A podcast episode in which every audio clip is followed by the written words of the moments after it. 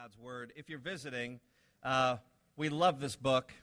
Uh, this is a teaching ministry, and uh, that's kind of the, the lighthearted internet stuff, but here we are in the real deal. So turn, if you would, to Ephesians chapter 5. And uh, while you find Ephesians 5, I'll tell you that we've been in this for, uh, I think this is our 50th um, message in Ephesians. We started in chapter 1, verse 1, and we are just faithfully working our way through. So, Ephesians chapter 5, uh, finishing the section today, we'll start in verse um, 31. And this is God's word. Therefore, a man shall leave his father and mother and hold fast to his wife, and the two shall become one flesh. This mystery is profound, and I am saying that it refers to Christ and the church. However, let each one of you love his wife as himself, and let the wife see that she respects her husband. Let's pray one more time. Father, may the truth be spoken and received here today. In Jesus' name, amen. Well, did I see Ty Cobb in here earlier today? Is, is Ty Cobb in here right now? Are you in here, Ty? Oh, I, well, I think he came in for some coffee. Anyway, he, he happens to be uh, part of my uh, opening illustration. Uh, Ty Cobb uh, has been a long-time Grace of Anne member, called me over for a meeting one time, and he said, hey, I got this idea.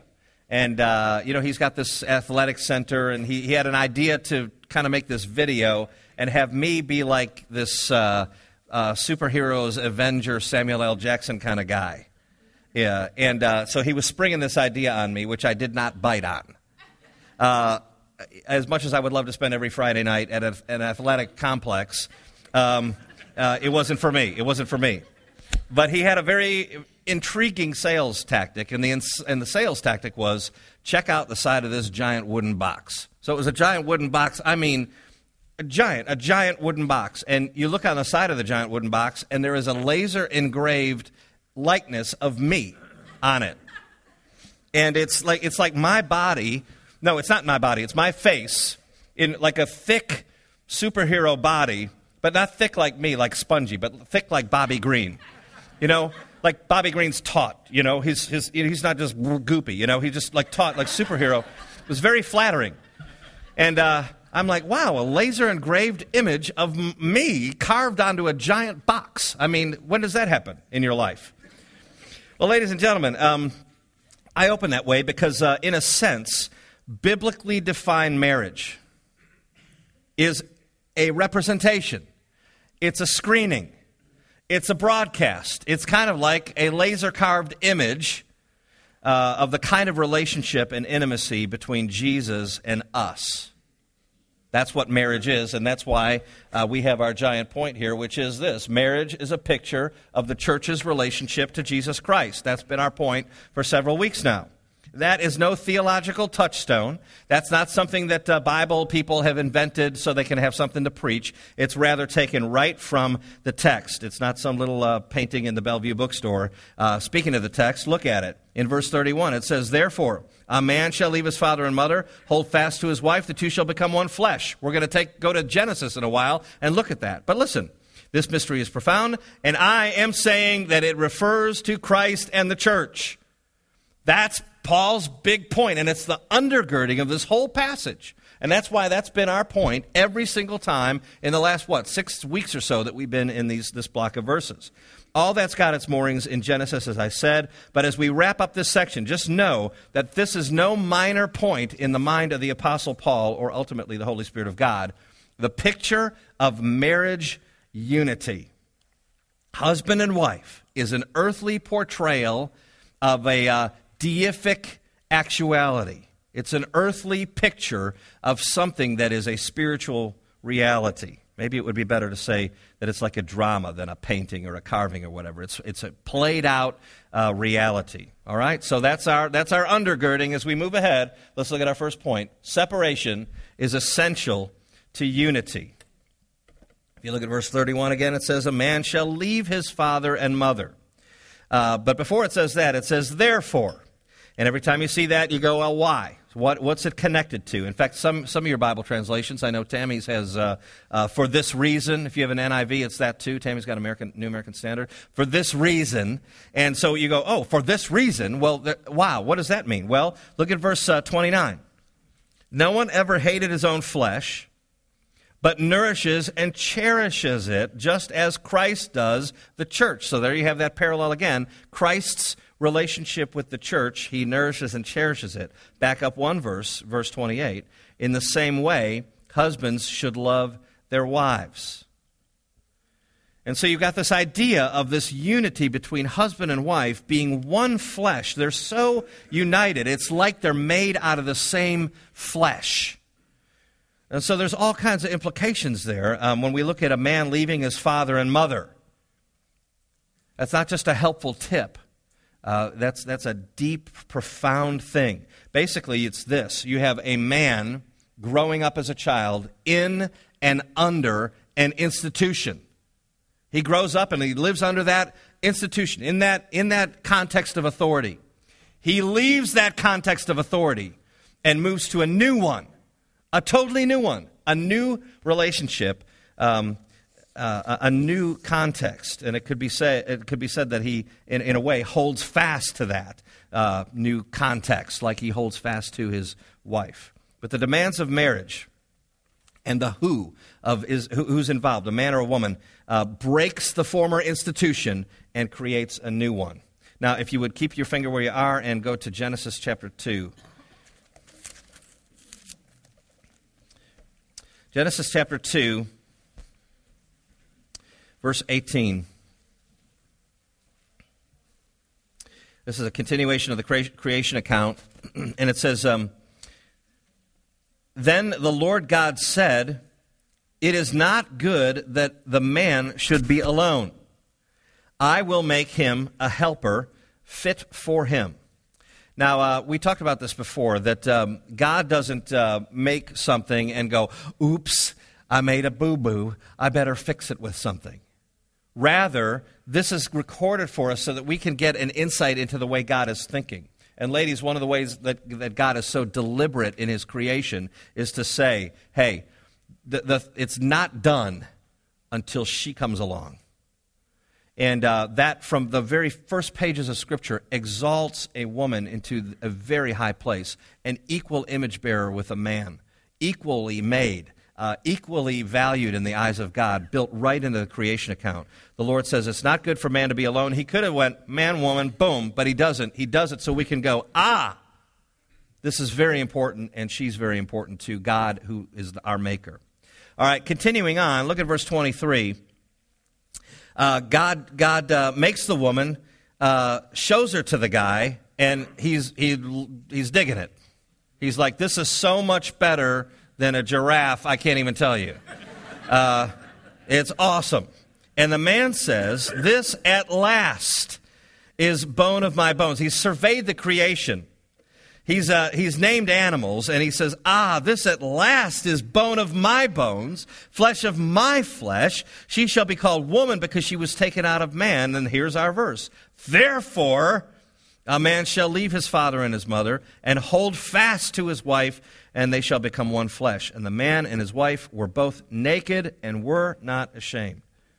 So it's as if by the creation story itself, God wants us to see this intimacy, not only between husband and wife, but as Paul, the Apostle Paul expounds on it, God wants us to see uh, the intimacy between Christ and the church. And we're supposed to look back on this, this creation account and say, oh, I get it. Uh, God is showing us by the use of these intimate human relationships, this particular intimate human relationship, the most intimate human relationship there can ever be, husband and wife, He's showing us a little something about what Jesus Christ um, thinks of us, our relationship to Him.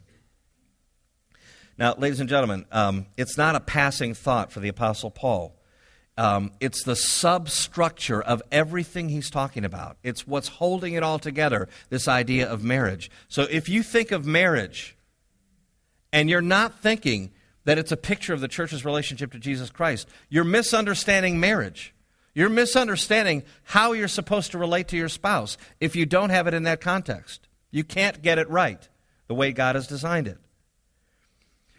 You know, um, look at verse 32 of, uh, of Ephesians. It says, This mystery is profound. Uh, to apply it to your lives, yeah, it's profound. But the, the question is, what does he mean when he says this mystery is profound? To what is he referring? Is he saying, oh, the relationship of Christ and the church is profound? Or is he saying, uh, the two shall become one flesh? This is profound. Well, both are obviously profound. But I think what he's saying here is this idea that a man shall leave his father and mother, this institution, and be joined to this woman, and they become a new institution. That's a profound mystery.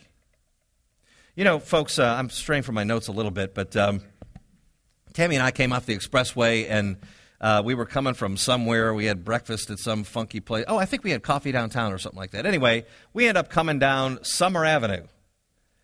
And uh, we're like, oh, let's just stay on Summer Avenue. You it's got all these funky things, and you got these like old cool things that we used to go to and stuff. And so we cruise down Summer Avenue, and we come to Summer and Graham.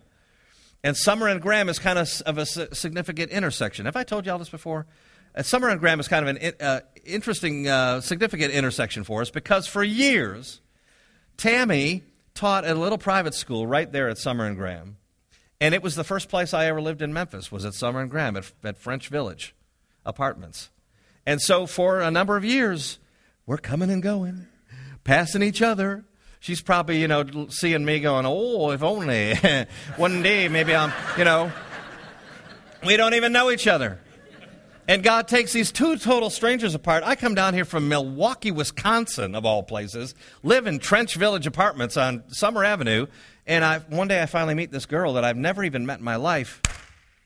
What a profound mystery! It's a new institution, everything's different. I've left my father and mother, and there's a new institution. And I think he's saying that's the mystery. It's a big mystery. The this is the one fleshness. And so, it is poignant and potent that, you know, this word mystery throughout the book of Ephesians, if you look back on it, you read it, the word mystery shows up over and over again.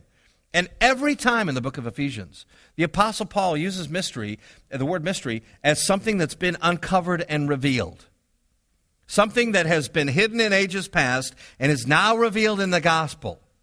And so he's saying, you got this mystery of the one flesh union. And if you want to understand that mystery more deeply, then check this out because it's been unfolded and revealed in a gospel context. And the mystery is that this is the way Christ thinks of his church with a one flesh idea. So intimate is it. You know, the Bible is full of illustrations about the way God relates to us a father to children, a mother to children. That's not to say that the Bible portrays God in a feminine light, never does it. But it does say God's love is like a mother, his care is like a mother who guards her young. Well, that's a that's a that's a vivid picture of love that we can latch onto a mother's love for her child, my mother's love for me, my father's love for me, brothers and sisters, sons and daughters. We understand those kinds of concepts, but there's no greater uh, illustration than um, the, the one fleshness, Christ and his church. You know, on this uh, mission trip, uh, I was talking to, in our little small group, there was a guy in our small group. And uh, uh, we were talking about our lives and our families and all that stuff, and he was saying, "Yeah, I wasn't brought up in a Christian home, and um, my family now is very different than my upbringing. I have a Christian home, and I'm a Christian dad, and I'm struggling to to um, to, to lead my home in, in righteousness and holy things, and it's just a very different scenario than the scenario I grew up in. And and I said." What you have is a new heritage. It's an opportunity for you to make a new heritage. And um, the, the, the takeaway, I think, for, for us is this What do you think Christ has done for you? What do you think Christ has done for the church? It is a new heritage, ladies and gentlemen. Um, and that's, that's the idea of separation being essential to unity. We have left the old dominion. We've brought, been brought into this new relationship um, in Jesus Christ. All right, our second point sacrificial love is essential to unity. Look at verse 33. However, let each one of you love his wife as himself. So he's saying, he's coming right off the heels of going, it's a profound mystery. This one fleshness, this intimate relationship that is unbreakable between Christ and his bride. It's permanent, it's forever, it's into eternity. It's loved with an everlasting love and, and lives on into eternity. Profound mystery. Yes. However, he says, let each one of you love his wife um, uh, as himself. And so don't think that that little line, love your wife as yourself, is some Queen Latifah talking point that's just really a sweet idea. Oh, I, honey, uh, oh, baby, you know I love you uh, like uh, I love myself. Oh, that's so sweet. No, it's so much more than that, friends. You know, the assumption is when it, when it says, let each of you love his wife as himself, um, the assumption is that somebody cares for his own body. You do, don't you? I mean, if you have a, a what do you call it? What you, is, is it a splinter or a sliver? What do you guys call it? Splinter. We call it a sliver up north. But if you have a if you have a little in your finger, that affects your whole life, doesn't it?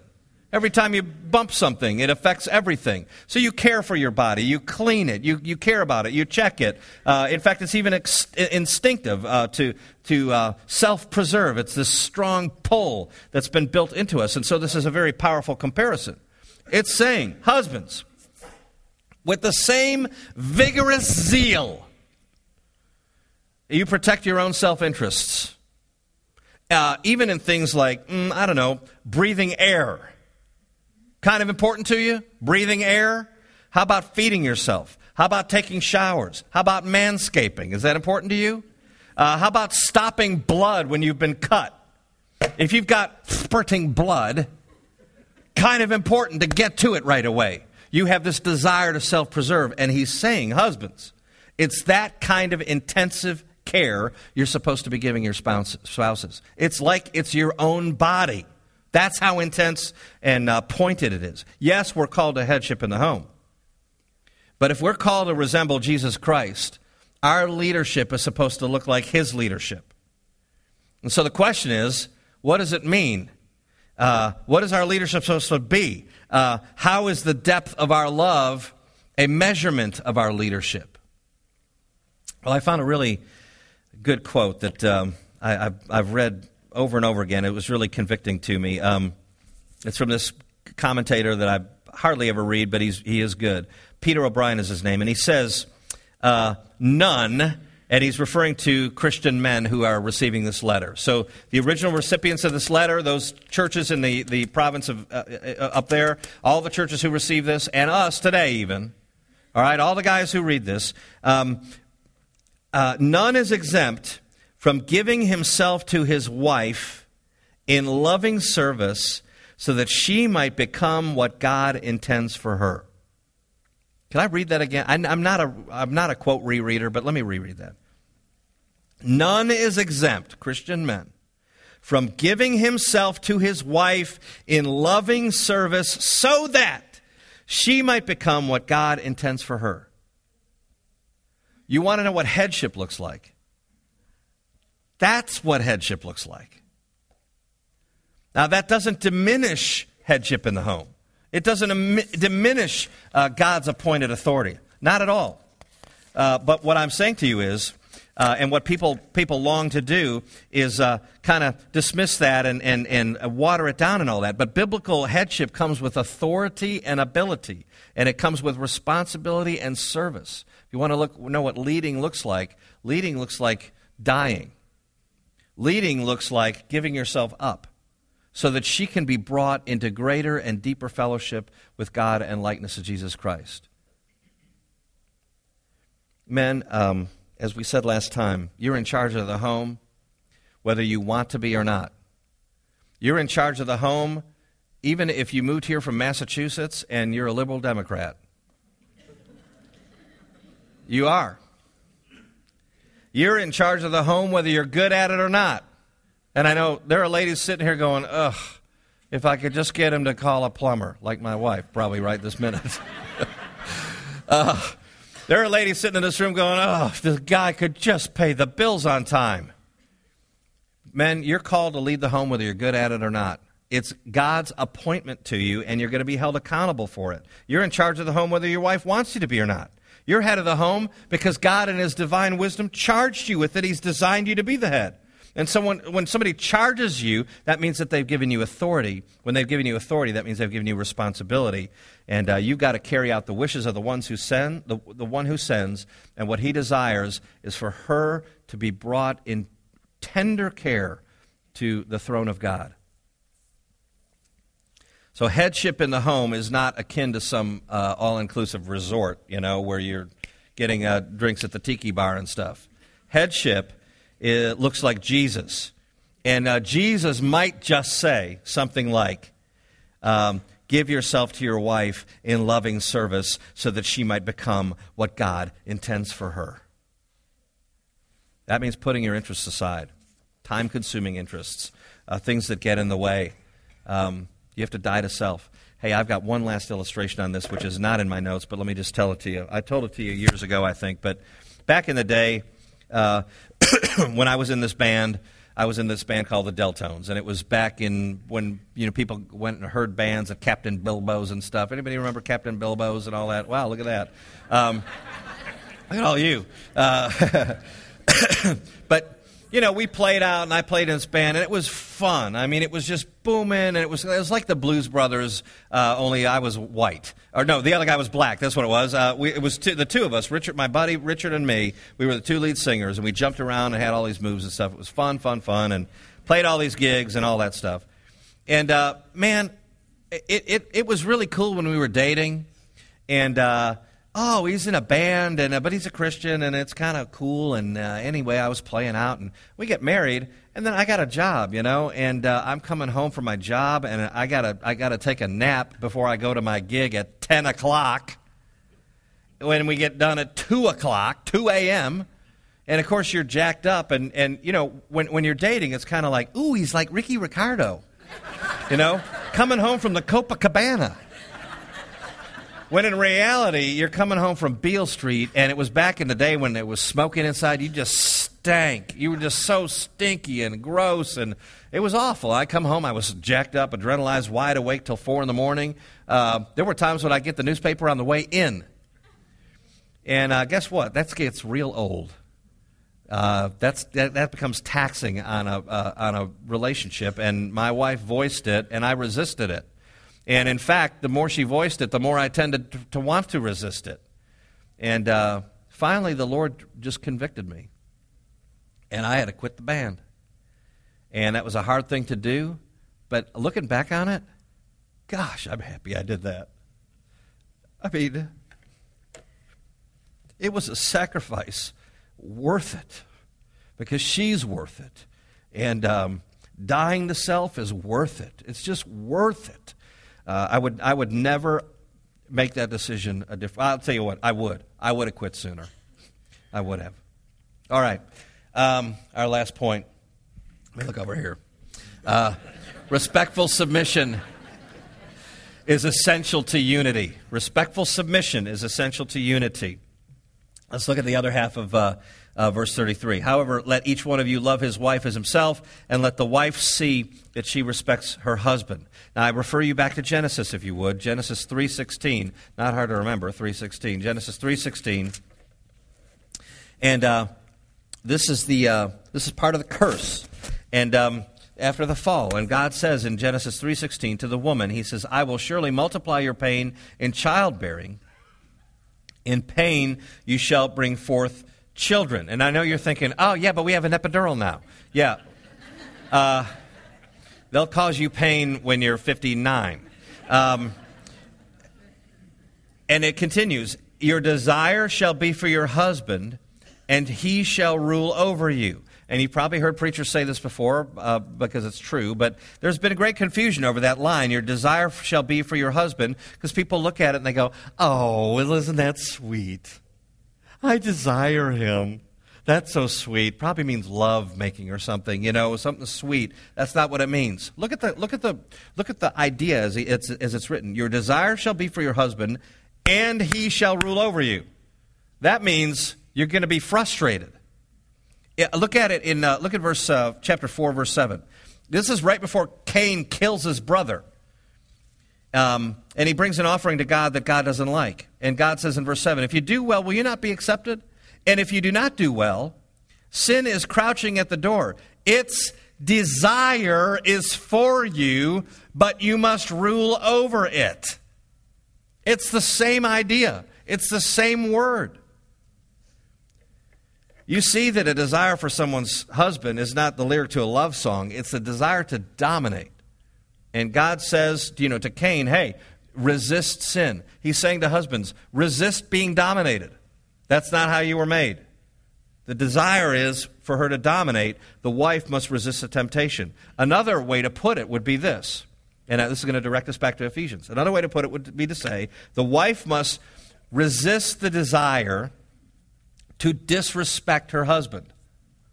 That's a perfectly synonymous way to, to put it. And it's just what Paul is saying here in, in verse 33 of our text. Let each one of you love his wife as himself, and let the wife see that she respects her husband. The temptation is to disrespect the husband. The question is what does it mean for a woman to respect her husband? What does it mean in real life? For, honestly, I've never heard this preached in my entire life. I've never heard anybody else ever preach it before, and I'm just going to tell you some stuff, ladies, that you need to know. Um, I've had multiple men. When I say multiple men, I mean five or six in my in my ministry lifetime. Five or six different men over a period of years tell me in different places at different times, different circumstances, the same exact line. Five or six times, maybe six, but at least five. And the line is this my wife treats me worse than a dog. Same line, different people, different times. My wife treats me worse than a dog. And of course, sometimes it's worse than a dog, and sometimes it's worse than the dog.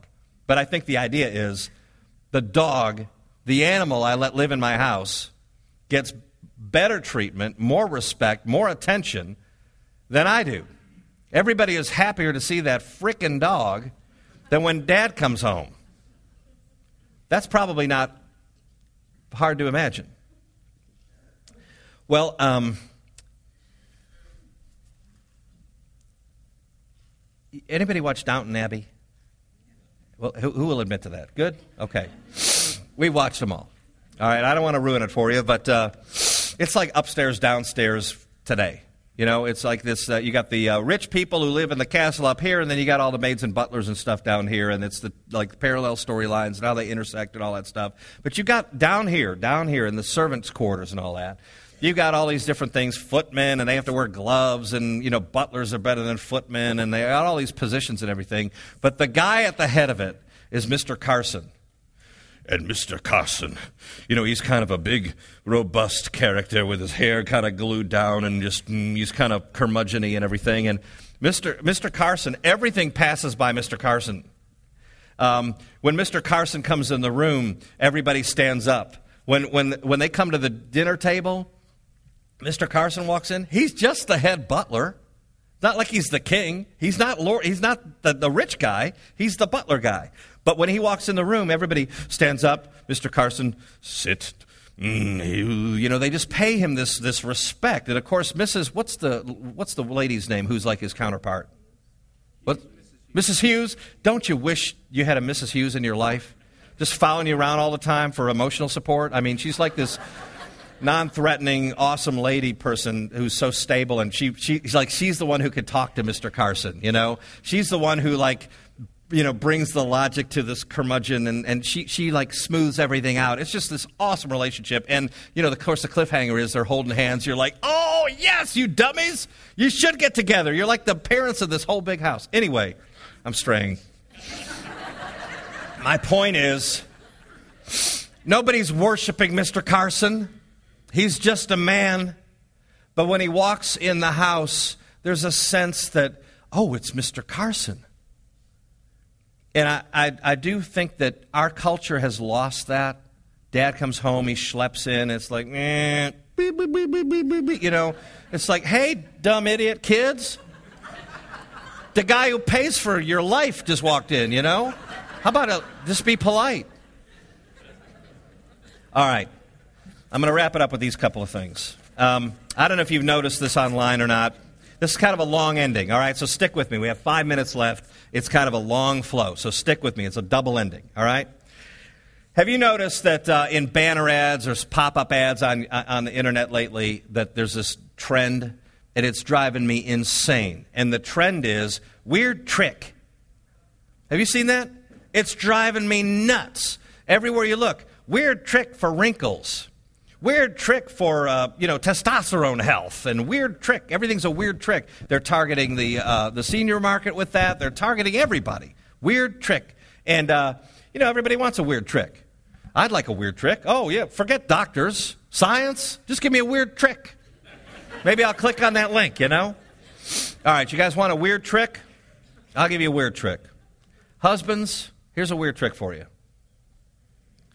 Watch your wife sleeping. You ever do that? I just did it last night. I'm just laying there. I watch her sleep, and I don't mean in a creepy way, like you know, weeping, eating Cheetos. You know, uh, not in like a, not in an insane way. But as I see Tammy laying there sleeping, I'm thinking, there's this tender thing. I mean, uh, she's laying there sleeping, vulnerable, trusts me. Here we are, naked, unashamed, one flesh union. Uh, block that out of your mind. but, uh,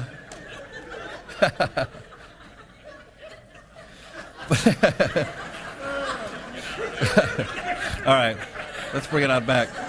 My point is. My point is, gentlemen, God has entrusted you something, with something very precious.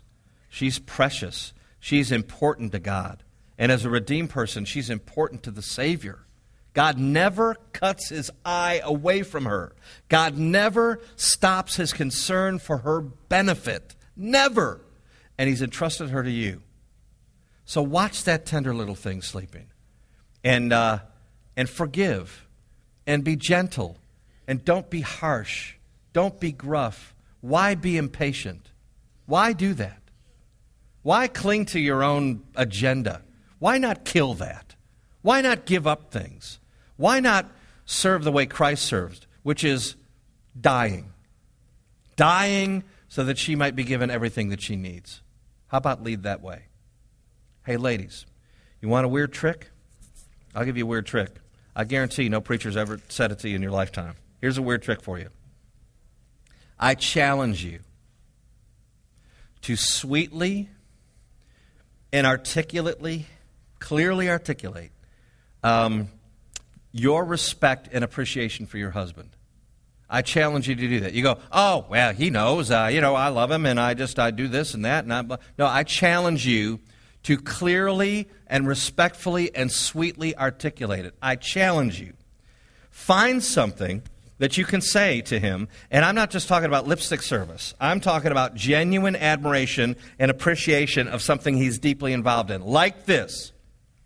Maybe you say something like, honey, I know it's so hard to juggle your work life and you know your stage of life and juggle all that with home life and I, I, just i know that that's difficult but i appreciate what you do and our family appreciates what you do we appreciate the way you love and provide. Ladies have you ever in your life said that to your husband? Oh well yeah in many ways. No no no. I'm saying in that way. Have you ever done it that way? Let me give you another one. Um, you know, honey, uh, you're a good dad. You're a really good dad. You're great with the kids, and I just, I just love watching you with them. It just means so much to me, and I, I, I we, we just so appreciate that and admire, admire you the way you deal with the children. You, you just give of yourself a lot. You ever say, have you ever said that ever in your lifetime? I challenge you to say it. Here's another one. How about this? You know, honey, uh, when you do such and such, it makes me feel blank. And don't, don't make it a bad one either. And don't add any, don't add something to it. But if you would, clean up, if you would stop doing it, don't use it as a platform. Say, honey, You know, when you do deal with those kids like that, and when we put them down, and it's been a long, crazy night, and we're trying to wash them and brush their teeth, and we finally get them down. When you do all that stuff, I just want you to know I see it, and I appreciate it, and it makes me feel very loved. I challenge you, ladies, to say that, because I bet you don't. I bet you don't articulate it. I bet you go, ah, well, they don't care. They're a bunch of gruff old curmudgeony man. Uh, I challenge you to say it. And then, watch this. Watch him respond to it. Do it. Watch him respond to it. Oh, guess what? He didn't respond? All right. It's okay. Keep a cool head. Choose a time and do, uh, uh do another one. And watch him respond. Oh, he didn't do it again? Oh, that's okay. You do it one more time. If he doesn't respond, I'll buy you a steak. And by that I mean one, one shrink wrapped raw steak from Kroger. Um, so to close, marriage is a picture of the church's relationship to Jesus Christ. This is a profound mystery, it sure is, that two people could leave their respective homes and bastions and categories and start a whole new one. It's the idea of the deepest human intimacy possible. Uh, this mystery is profound, and Paul says, I'm saying that it refers to Christ and the church. You want to know how much Christ loves you? He loves you as much as a perfect groom can love his sanctified bride. That's how much he loves you. And at the same time, our dealings with, with each other in the text here are kind of like a hologram that come to life and uh, show us this unique and harmonious and strangely beautiful reflection of the unity of Christ uh, and his bride, which is the church. Let's pray. Our Father, um, our greatest battle is with our own selves, with our inclinations and our self promotion, our self preservation. And we just thank you, Lord, that you've caused us to see your truth and to love your law and to desire to put our own agendas aside and say, what do you want us to do? I mean, what is the. What's the best way for us to live? Um, in relationship to you and relationship to each other. So help us, Lord. Guard us. Keep our marriages sound. And, and I, I just pray for each set of people in here, Lord. I, I pray that you would just give them an, a measure of grace and that, that even long term married people, even, even people in troubled situations, would find themselves with a, with a renewed vigor for this thing called marriage. I, I pray that you'll oil the mechanism and uh, bring about happy um, uh, death to self. We pray it in Jesus' name. Amen. Thanks, guys. Appreciate you.